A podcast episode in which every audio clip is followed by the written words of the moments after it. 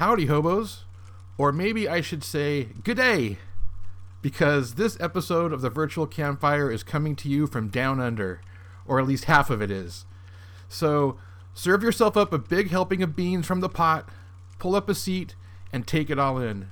Your travel weary legs could use the rest, so take a load off, friends. My name is Mark. I'll be your camp host. Welcome to Hobo Safe Camp. So I've already let the proverbial cat out of the proverbial bag and told you that our guest today is from Australia. Uh, today we're joined by my friend Shell. Shell's been a guest on the virtual campfire before, so do yourself a favor and check out episode 25 after you finish listening to this. Uh, the easiest way to do that is to go to www.openlinesradio.com and click on the virtual campfire on the right side of the screen. That will take you right to the SoundCloud virtual campfire playlist. Then just click episode 25 and voila, you're there, you're listening. And while you're at it, um, you can also listen to her on another um, podcast, Open Lines with Holly and Mark.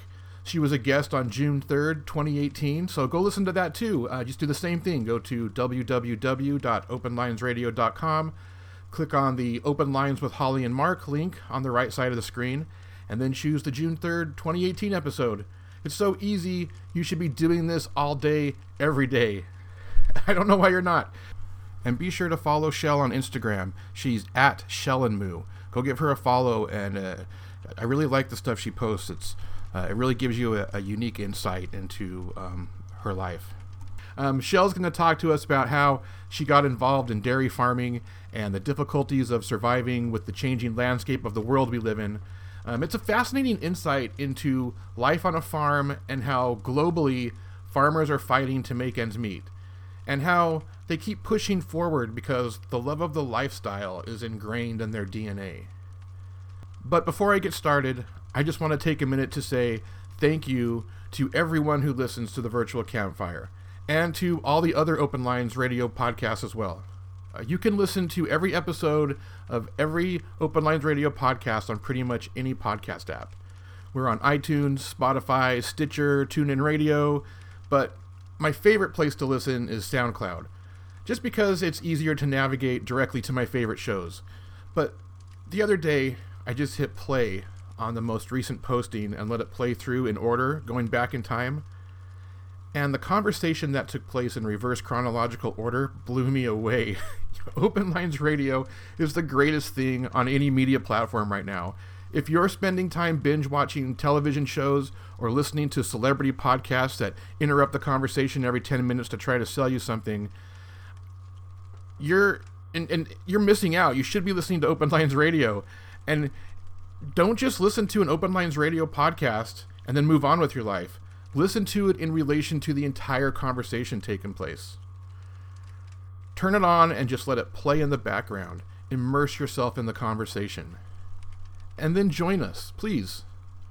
If you'd like to add your voice to the conversation in whatever capacity you feel comfortable, please uh, follow Open Lines Radio on Instagram at Open Lines Radio and send a DM. That's the first step.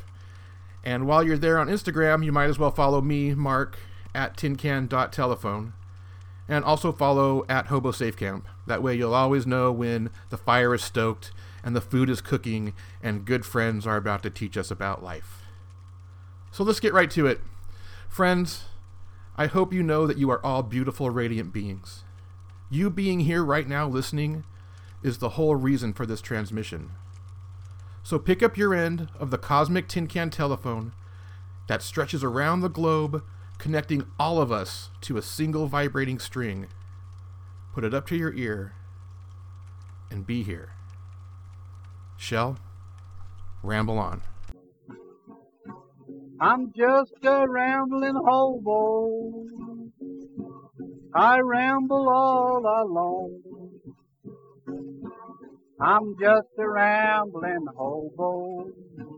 I ramble all alone. Ain't got no one to love me. No place to call my home. No, oh gosh, I've, it's all I think about at the moment. I, I was thinking earlier, I was driving around today and I was thinking that I never even really heard the story of how you came into doing that. Didn't you?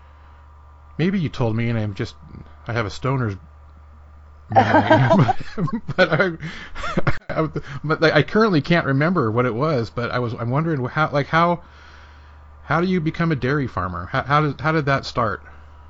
Well, I was um, going. I had moved from Alice Springs in the central Australia to Cairns, and I was.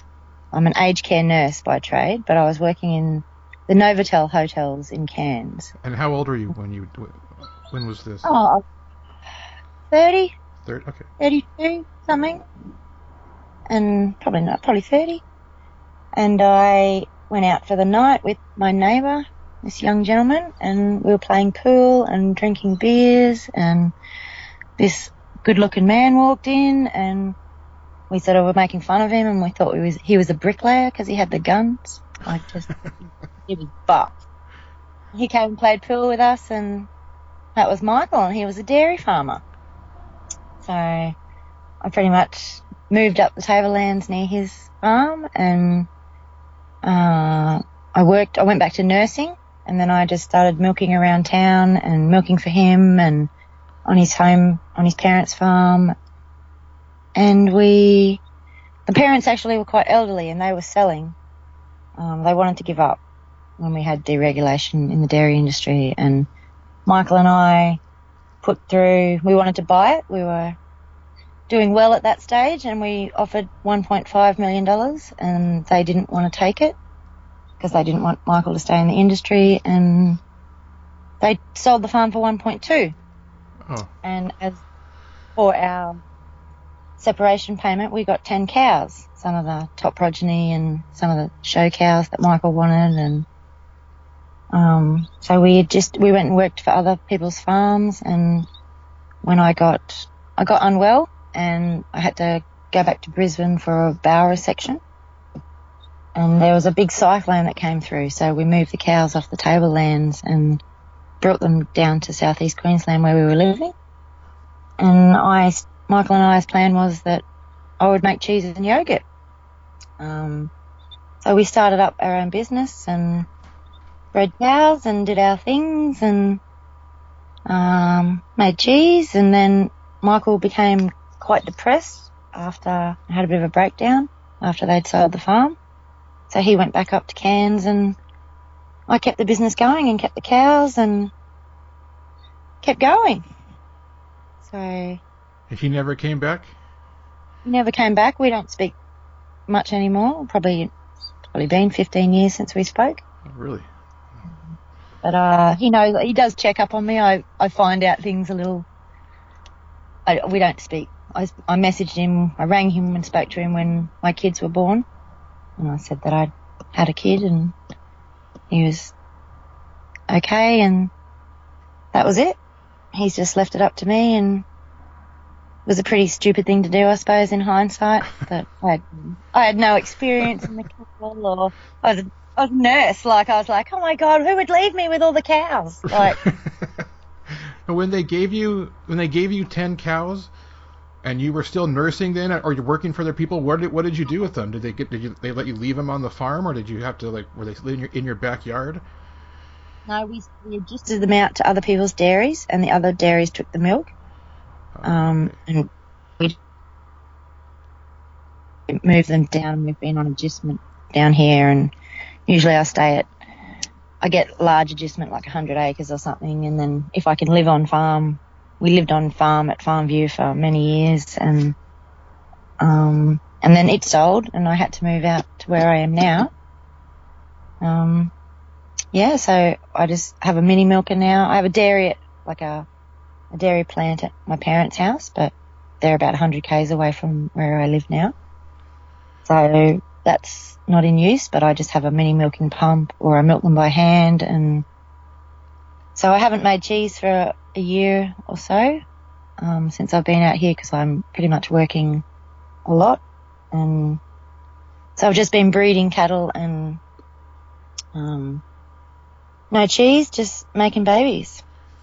Huh. Well, I guess you know you gotta you gotta do what keeps you alive. you know. Pays the bills, and I I get a bit tied up sometimes, and and I when I make the cheese, I sort of I can't really be working off farm, like, because I, it takes six hours to make a cheddar or, um, so you sort of milk and then you pasteurize on the second day and, um, so yeah, I haven't had a lot of time. So I'm eventually getting back there. I've got a new place to go to when it rains and that's a much better viable proposition that I'll be able to get back to the cheese and people still chasing me for it. Like, where is it? Why haven't I got any? But Well, that's all right. I'm busy, I'm busy lady. Two kids at school, single mum. So, um, And- all and this drought that's going on there, how how is that affecting? Like, people don't. I don't think people understand like the real world way that that drought affects people. How is that? What what is the direct impact you're seeing from the drought? Well, Australia's a pretty arid country anyway, but we have these really beautiful pockets of agricultural land and grazing land and and close to the coast is more um, high rainfall and things like that. So we have some beautiful areas, but we haven't we haven't had the rain. Some people haven't had some parts of Australia haven't had rain for six or seven years. Um, we're going on a good over 12 months without any good rain. So your your feed quality starts to drop, and then you lose surface water of dams and things like that, and so you have to fence off dams so they can't get in, and then there's no feed on the ground, so you end up totally hand feeding them hay and grain and supplements every day, and that becomes a, a day in day out thing. They they drink a lot. Um, they can drink 120 liters a day, so they Oh, oh. they need a little a water, a lot of feed to sort of maintain their bodies and their growth and their calving and lactation and things like that. and that becomes they another expense on top of it because Huge. And then because the whole of Australia now is in some really, really serious trouble. If we don't get rain, we're we're we're all pretty much done for because at the moment they can't grow enough food anywhere to supply what the industries need, and then there is nothing available. And then you put the price up, so something that used to be two hundred dollars a ton is now eight hundred dollars a ton, and you're ending up buying water, and your the vet bills get higher, and they start getting sick, and um, and just because there's no rain and there's no fresh feed, they end up being on a, a dry matter diet, and so you're sort of always watching their nutrition and t- tinkering a bit with it and making sure that they're okay and they're still able to manage their own bodies. And a lot of people have had to destock altogether and just no water, no feed, can't get any, can't afford it. Um, I've only got, bless their little hearts, 19 now. Um, I had 24 when I moved out and I've lost five over the last month.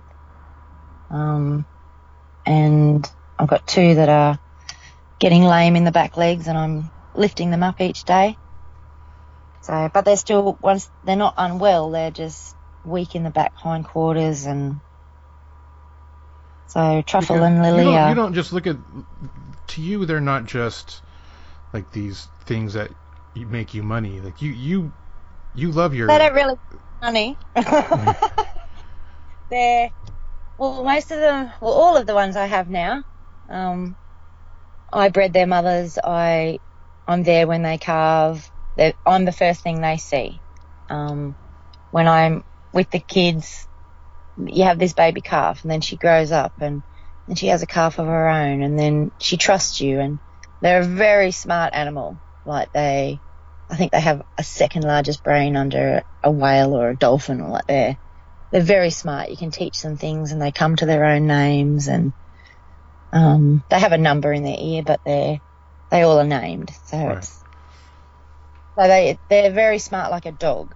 Like if you, I, I teach them to lift their feet up like a horse. Like you have to, you have to be handled. And the more you handle them, the better behaved they are, the more gentle they are with you. They can still rodeo it out if they want to and throw you to, if they wanted to, they could throw you to the ground at any stage. They're eight, nine hundred kilos. Wow. But, um, if you be kind to them and they trust you and you help them and they know that you're the feed wagon, then you just have this trust and this love and so it's a bit heartbreaking when something happens to one of them and and when you have to see them every day and you you rely on how well they are to how they facilitate their what they do. Um, I don't like to have to sell cattle a lot. I like just to breed on my own farm, and I'll I'll bring in different semen or I'll bring in a different bull, so I don't cross pedigrees and things like that. And just having it's a it's a hope of a future of like I can't wait till that calf that's six weeks old has her baby and her grandmother's here and her auntie's here and her it's just a, a hope for the future and a, a fun remember of the past and good memories and funny times like we have some laughs together and I bet.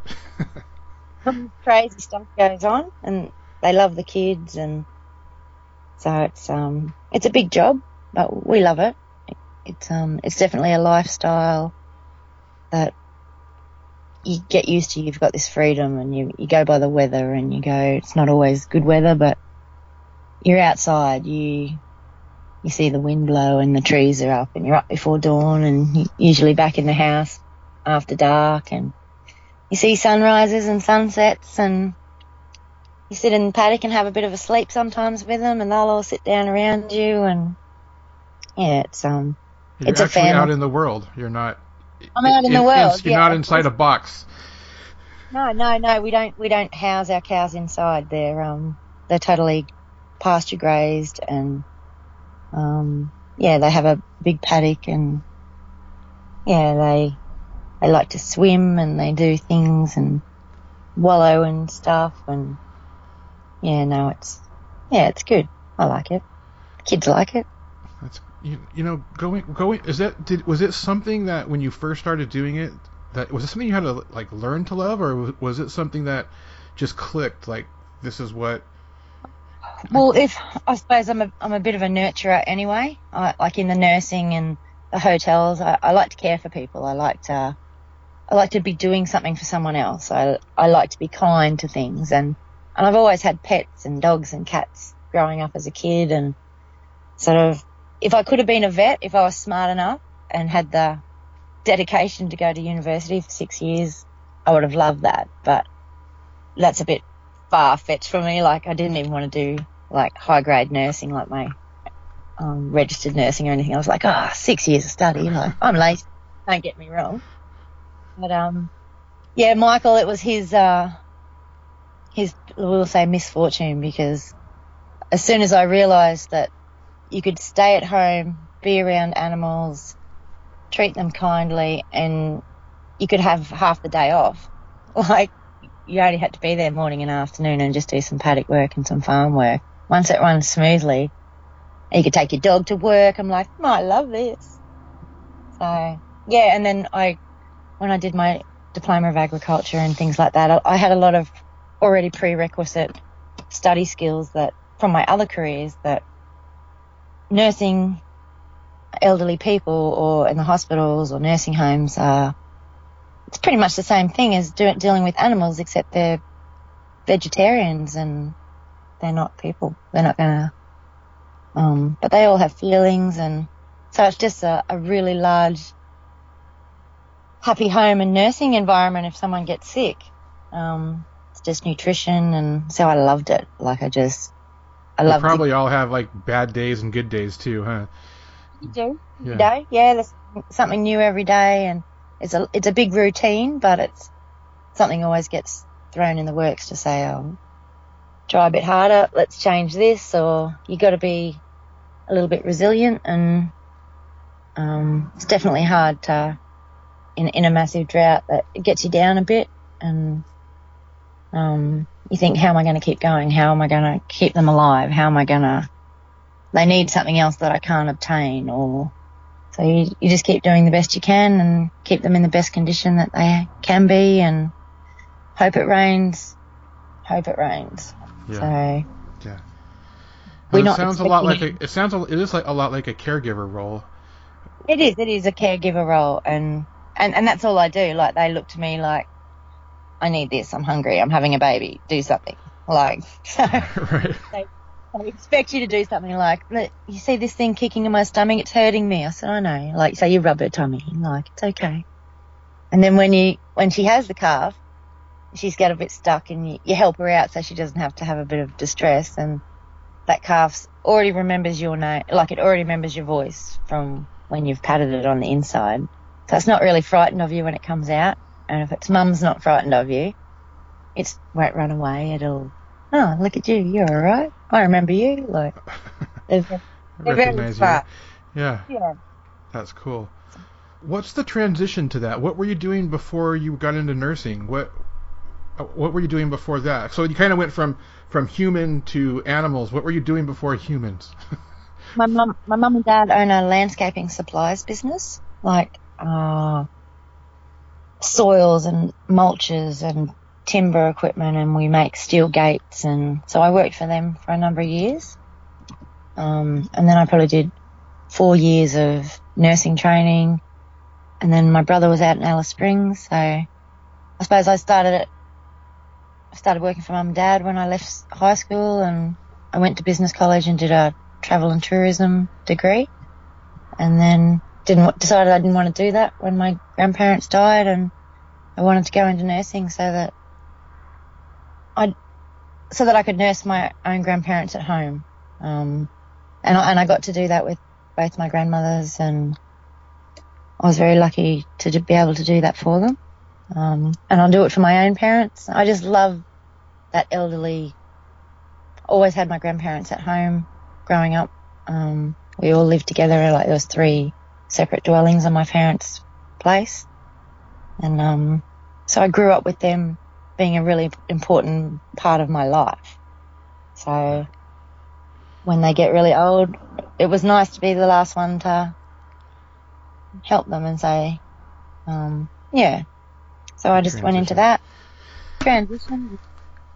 The hotels was a bit different. It, you sort of you're on you're on call and you're sort of oh you're on call at nursing, but you're on call at the hotel and, and they're they're paying for a service. So you Yeah, want that the, the- service. The, people, but the people, it's not the same as helping somebody who no, needs help. it's not. They yeah they want it. They want their new pillow. Fluff my pillow like. and I'll do it. I love. I still love to do it. I love if they've paid money to to stay there. I'm like absolutely. You're going to leave leave loving this place, you know, and and that's what you want to do. You want someone to enjoy their time and have a a good rapport of where they've been and um yeah. You, you said you said you were lazy, but I don't think that's the case at all. I think you love you love working. You lazy. I love I love to work with the cows, and I love I still do I still do some home care. Uh, there's a elderly lady next door, Ethel. She's 98, and um, I still do some care for her. And the kids and I go and stay with her for a couple of weeks at a time, and it's just awesome. Like the history, I love history, and I love I love all the stories that when she was a little girl, and you know. Um, things like that that those those stories will be lost if you if you don't record them and, and hear about them how it used to be done.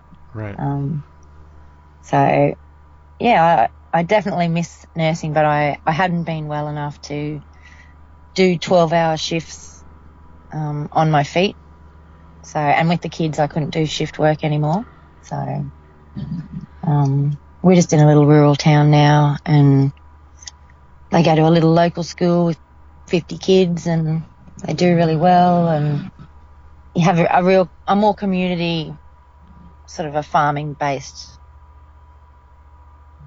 town, I suppose. Right. Um, so yeah, it, you sort of all, you help out if you can and you give advice if you can and when you're stumped, you're stumped and no one can work out what's happening, but they'll, most people always step in and lend a hand and give you a bit of advice and and I think they think I'm pretty funny because some people go against me and think, oh, you shouldn't be doing that. Little girls like you shouldn't have cattle. I'm like, oh, it's a bit late now. Sorry. Thanks for telling me.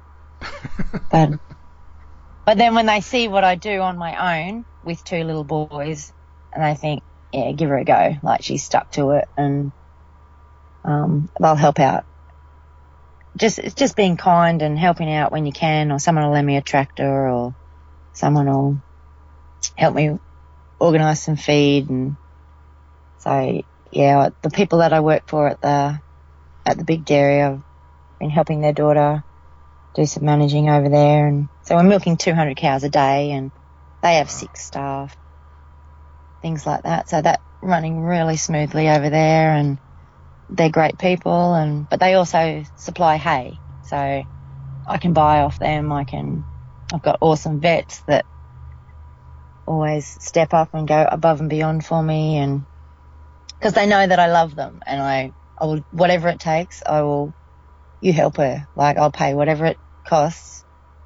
You help her, don't let her die. So, yeah, you just they do die, but um, you just keep going, hope for a better day, and tomorrow's a new day, and get up again, do it again, whatever they need. To, they're trapped in a paddock, so you, even though it's a large paddock, they still rely on you. If they don't have what they need in that paddock, they still look forward to seeing me every day and screaming and moo moo.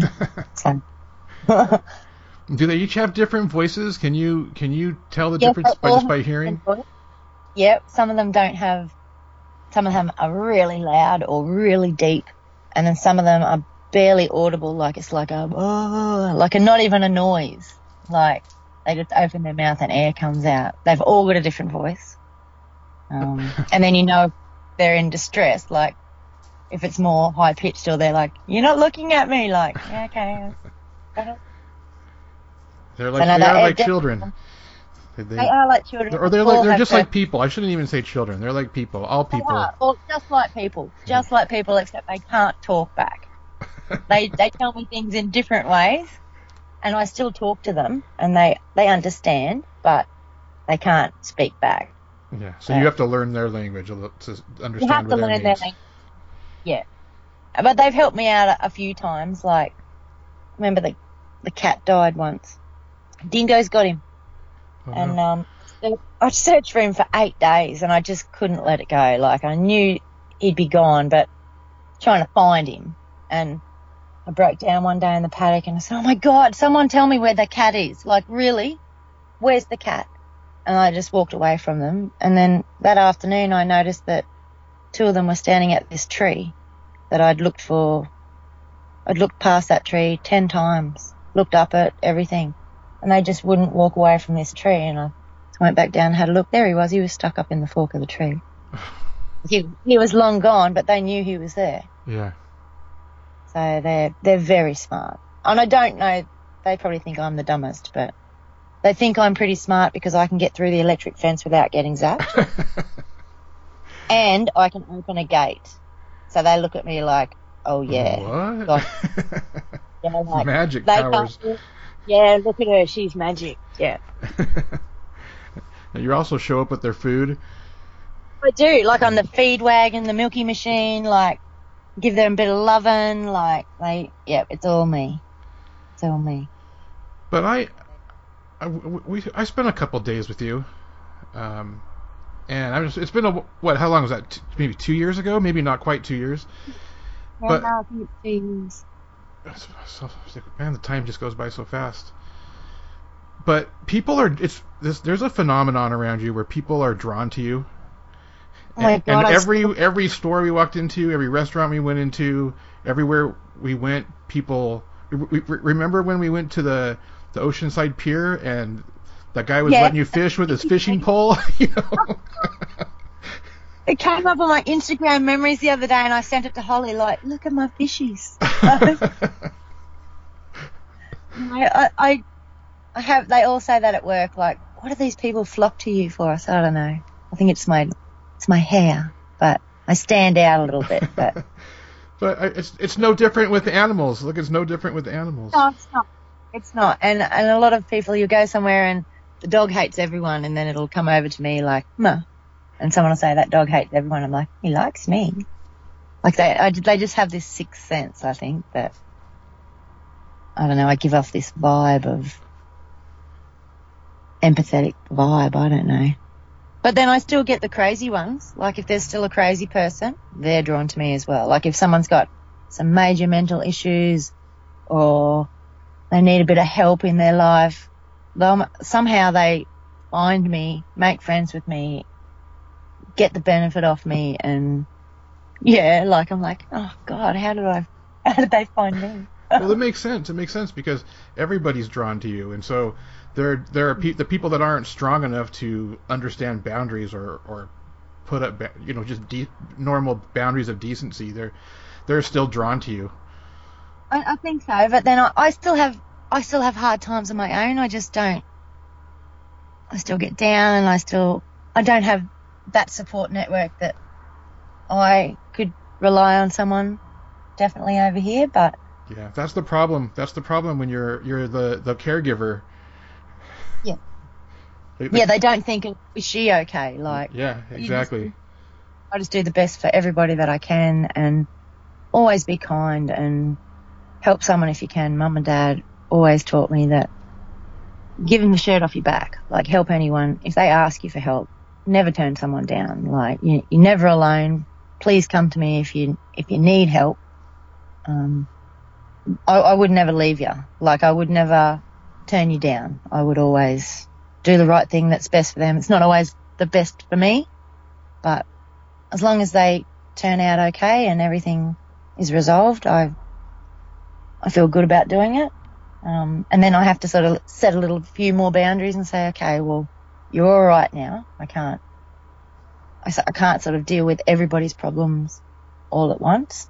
Um, but I, I still don't stop doing it. I, I just, I just like to help people and I like, I like to meet new people and experience life and have a good time and enjoy yourself. But I picked the wrong people, as you know.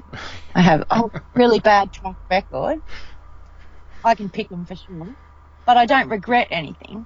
Like it, it just brings funny memories. So. Well, I think your I think your biggest problem with finding the right partner is there's just there aren't a lot of men in this world I think that could keep up with you. They, oh, I, I know. I, I insist that people. I know that. I have found a gentleman, actually, Mark. I don't know if Holly told you, but um. She has not. Really? I did find a, a gentleman in June. His name is William. Billy. But um. I, I see his pictures on your Instagram, but I was unsure of the relationship. Well, Billy and I are. We are. I suppose we are technically together. He has a dairy farm of his own. Um, and he hasn't been going really well. He's got no water left and no feed left, and we tried to sell the whole herd, and because everybody is in the same sort of position, they weren't able to take them. Um, so we've had to, Bill's had to keep going on his own, and he supports his elderly mother out there at the farm, and the kids and I go and stay out there and help him when we can, and so he's a lovely bloke. I don't know where it will all go, but well, that's good. At least you found somebody who you who understands how hard your yeah. work is. Yeah, we definitely we definitely have common interests, and his kids are all grown up and um, moved out of home and having their own families. So he's sort of stuck with me and two little kids. I'm not sure he thinks he's in his benefit at the moment, but we have some good times, and but we've had some pretty stressful times over the last couple of months. And yeah, well, it sounds like it's it sounds like everybody's having over there with it with this drought, at least especially in agriculture, would be. Yeah, and but then that that affects the food production as well. Like then the food, human food gets more expensive, and they can't grow the vegetables, and they can't. Um, some of the towns out here are like quite big rural community towns. Um, this one out at Stanthorpe, they'll be run out of town water by Christmas. So they're on major water restrictions and they don't know what they'll do. Like, there's thousands of people living in that town. They'll, they're saying it's going to cost a million dollars a day just to supply water. And I don't know whether that town will shut down. Like, there's a lot of businesses and schools and a lot of people out there that are in some serious issues because the water's just not there now. Um, and whether that's climate change or just a really hard season and it's hard because usually some states in America have been getting flooding rains and we're sort of down under, so we get the polar opposite of what the rest of the world sort of gets. Right. Right. I think a lot. I don't know that people understand how serious it is because I think you just everyone just kind of thinks of Australia like you said, it's just kind of already dry. Yeah, yeah. No, well, we're not. We're not only in the centre and the arid and the there's there's a lot of arid places, but then it still grows really good pasture and you grow really good cattle and you've got artesian water from the underground bores, so you have that water supply. You have a major river system running through those agricultural dryland Yeah, crops. but we don't so- see we don't see that in the movies. We we see the the backcountry. yeah, the Mad Max like it's dead. Yeah. Yeah. So you It's don't even you don't even we don't even associate rain with Australia. Really? No, you don't. So you don't need rain, do you? See, and we have a lot of tropical rainforests, like where it just rains nearly every day. Like where Michael and I are up in Cairns, it rains every day. Like it's just lush green. But then they haven't had the rains for the last couple of years they really needed too. Like um, sometimes they have seven meters of rain, they've only had three meters this year. Like Wow. it's definitely making a dramatic difference all over our country. So, and bushfires then, and then it gets so dry, tinder dry that it just erupts. Like, and then we've had a lot of bushfires in southeast Queensland the last couple of months and lost homes and businesses and just razed to the ground. Like it's just been horrific. So, and we're not even in summer. We're only just in the first week of spring, first weeks of spring now. So if we have those really hot, dry winds and high temperatures of 44 degrees Celsius, then we're in some serious trouble. Yeah, I'm, I'm, I'm trying to think back to last summer, um, where you guys were at. Like, you, it seems like you were posting on Instagram how hot it was last year. It was very hot. It was very hot, but I had, I had full river access. So I had water. So I was still able to pump water onto the, but yeah, those 44 degree days and 40 degrees, it's hot. Like it's draining. yeah, and uh, and then we have this we're oh especially up the Northern Territory and you have this thing the tropper it just gets too hot your brain starts to melt and you, people just go off tap like go a bit crazy. I can imagine. yeah. And then you don't really get any respite at night because it doesn't drop below 20 degrees. You can still go to bed at 30 degrees and you're sweating your guts out like so usually they're only for brief period of time and we have um yeah not looking forward to summer. It's bikinis and shorts and sweating well, you know, I hope that you're able to figure out what's going on with why these these cows are getting sick, so that you can stop it from spreading. I've got um, my vets on it, and I'm actually sitting out the front of the Department of Primary Industries, and they're testing the water, and they're I've had all the feed tested, and they're going to send a Primary Industries guy out to check the paddocks and everything. So I'm going to move them this afternoon and put them in a different paddock on different water and see how that helps. And I don't want to lose them one by one, so we're we're on it, but we're not, we're not, we haven't found the, um, the, the reason yet, but I will. I won't, I won't let them down. No, I, I I know you won't, and they know you won't. I I'm hope. sure. How? What are you doing to keep your spirits up? Because I know uh, there's there's all this crazy shit going on with you, but I know you you you you. there- There's something that you you're able to dig down to that that allows you to keep your your head in the air. I wake up every day and I'm still breathing.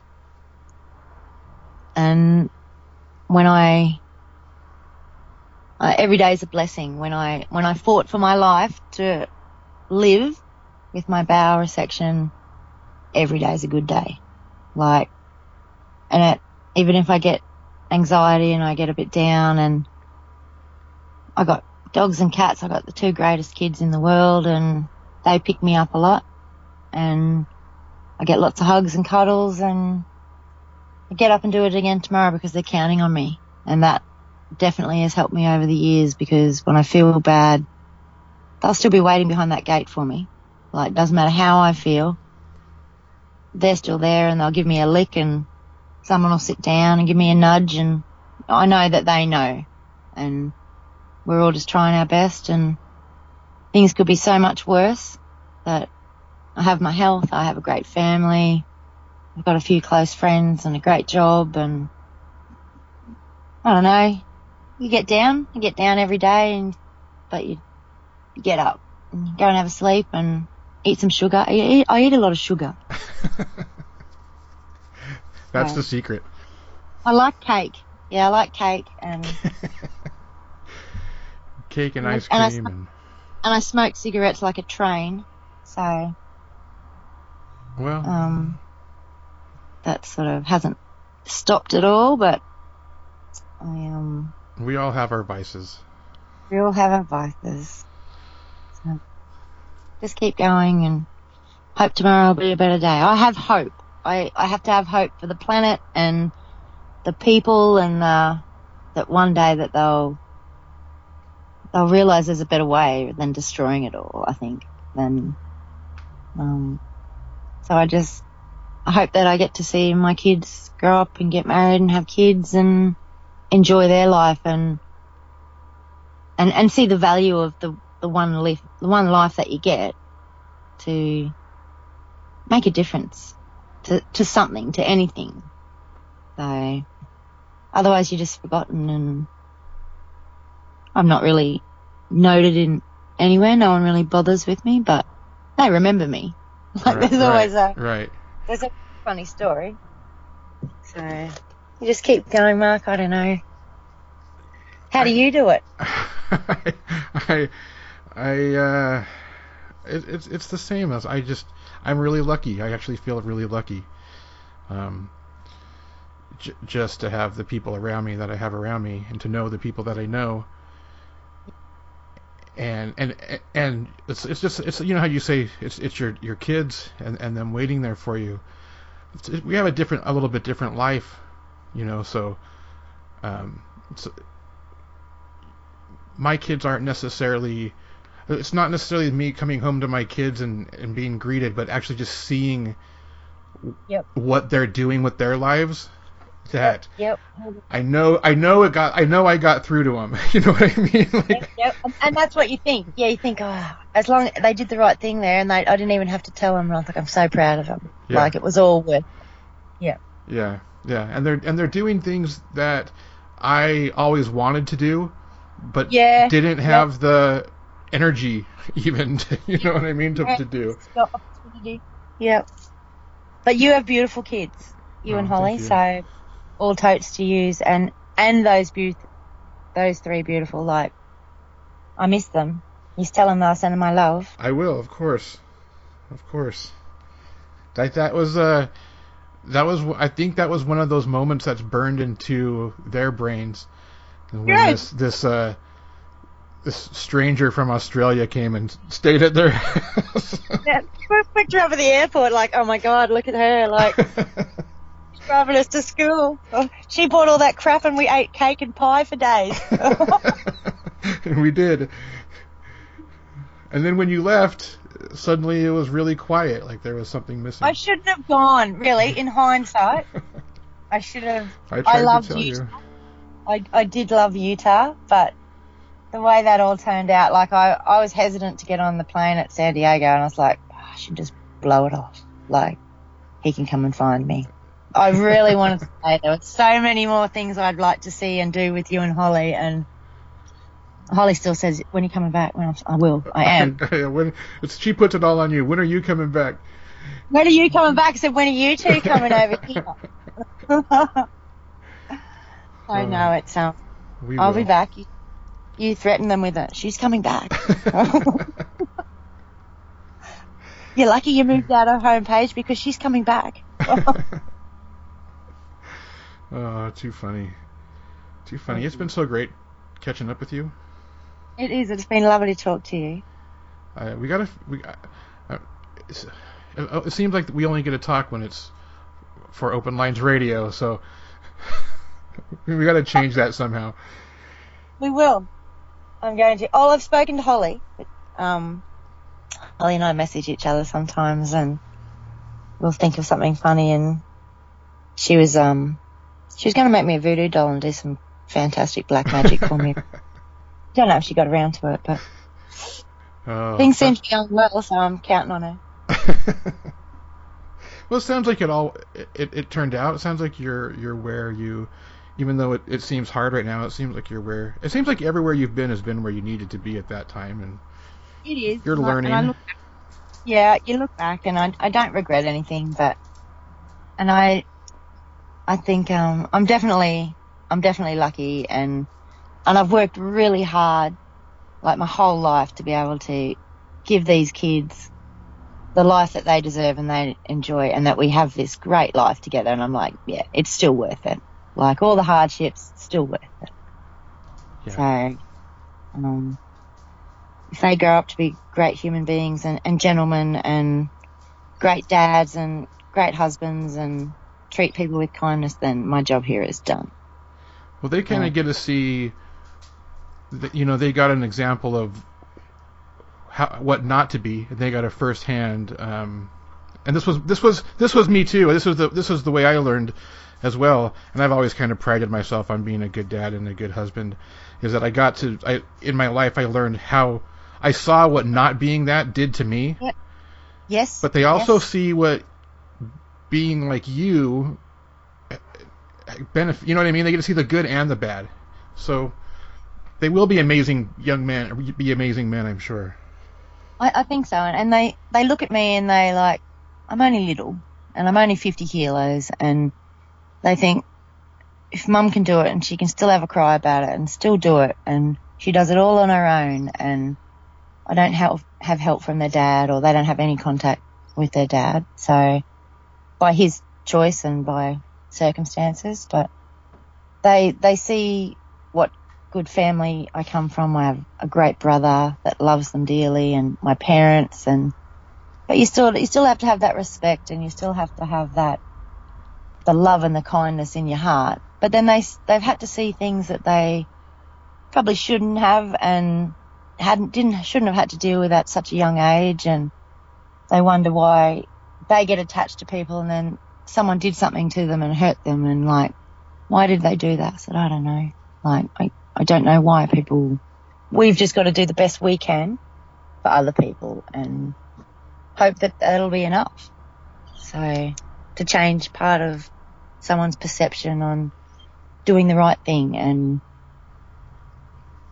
being happy and enjoying your life and don't be miserable and we all have bad days, but yeah, life's pretty good. It's a pretty, it's a pretty beautiful planet and um, we're really lucky to be here. So yeah, that's all I know. That's so awesome.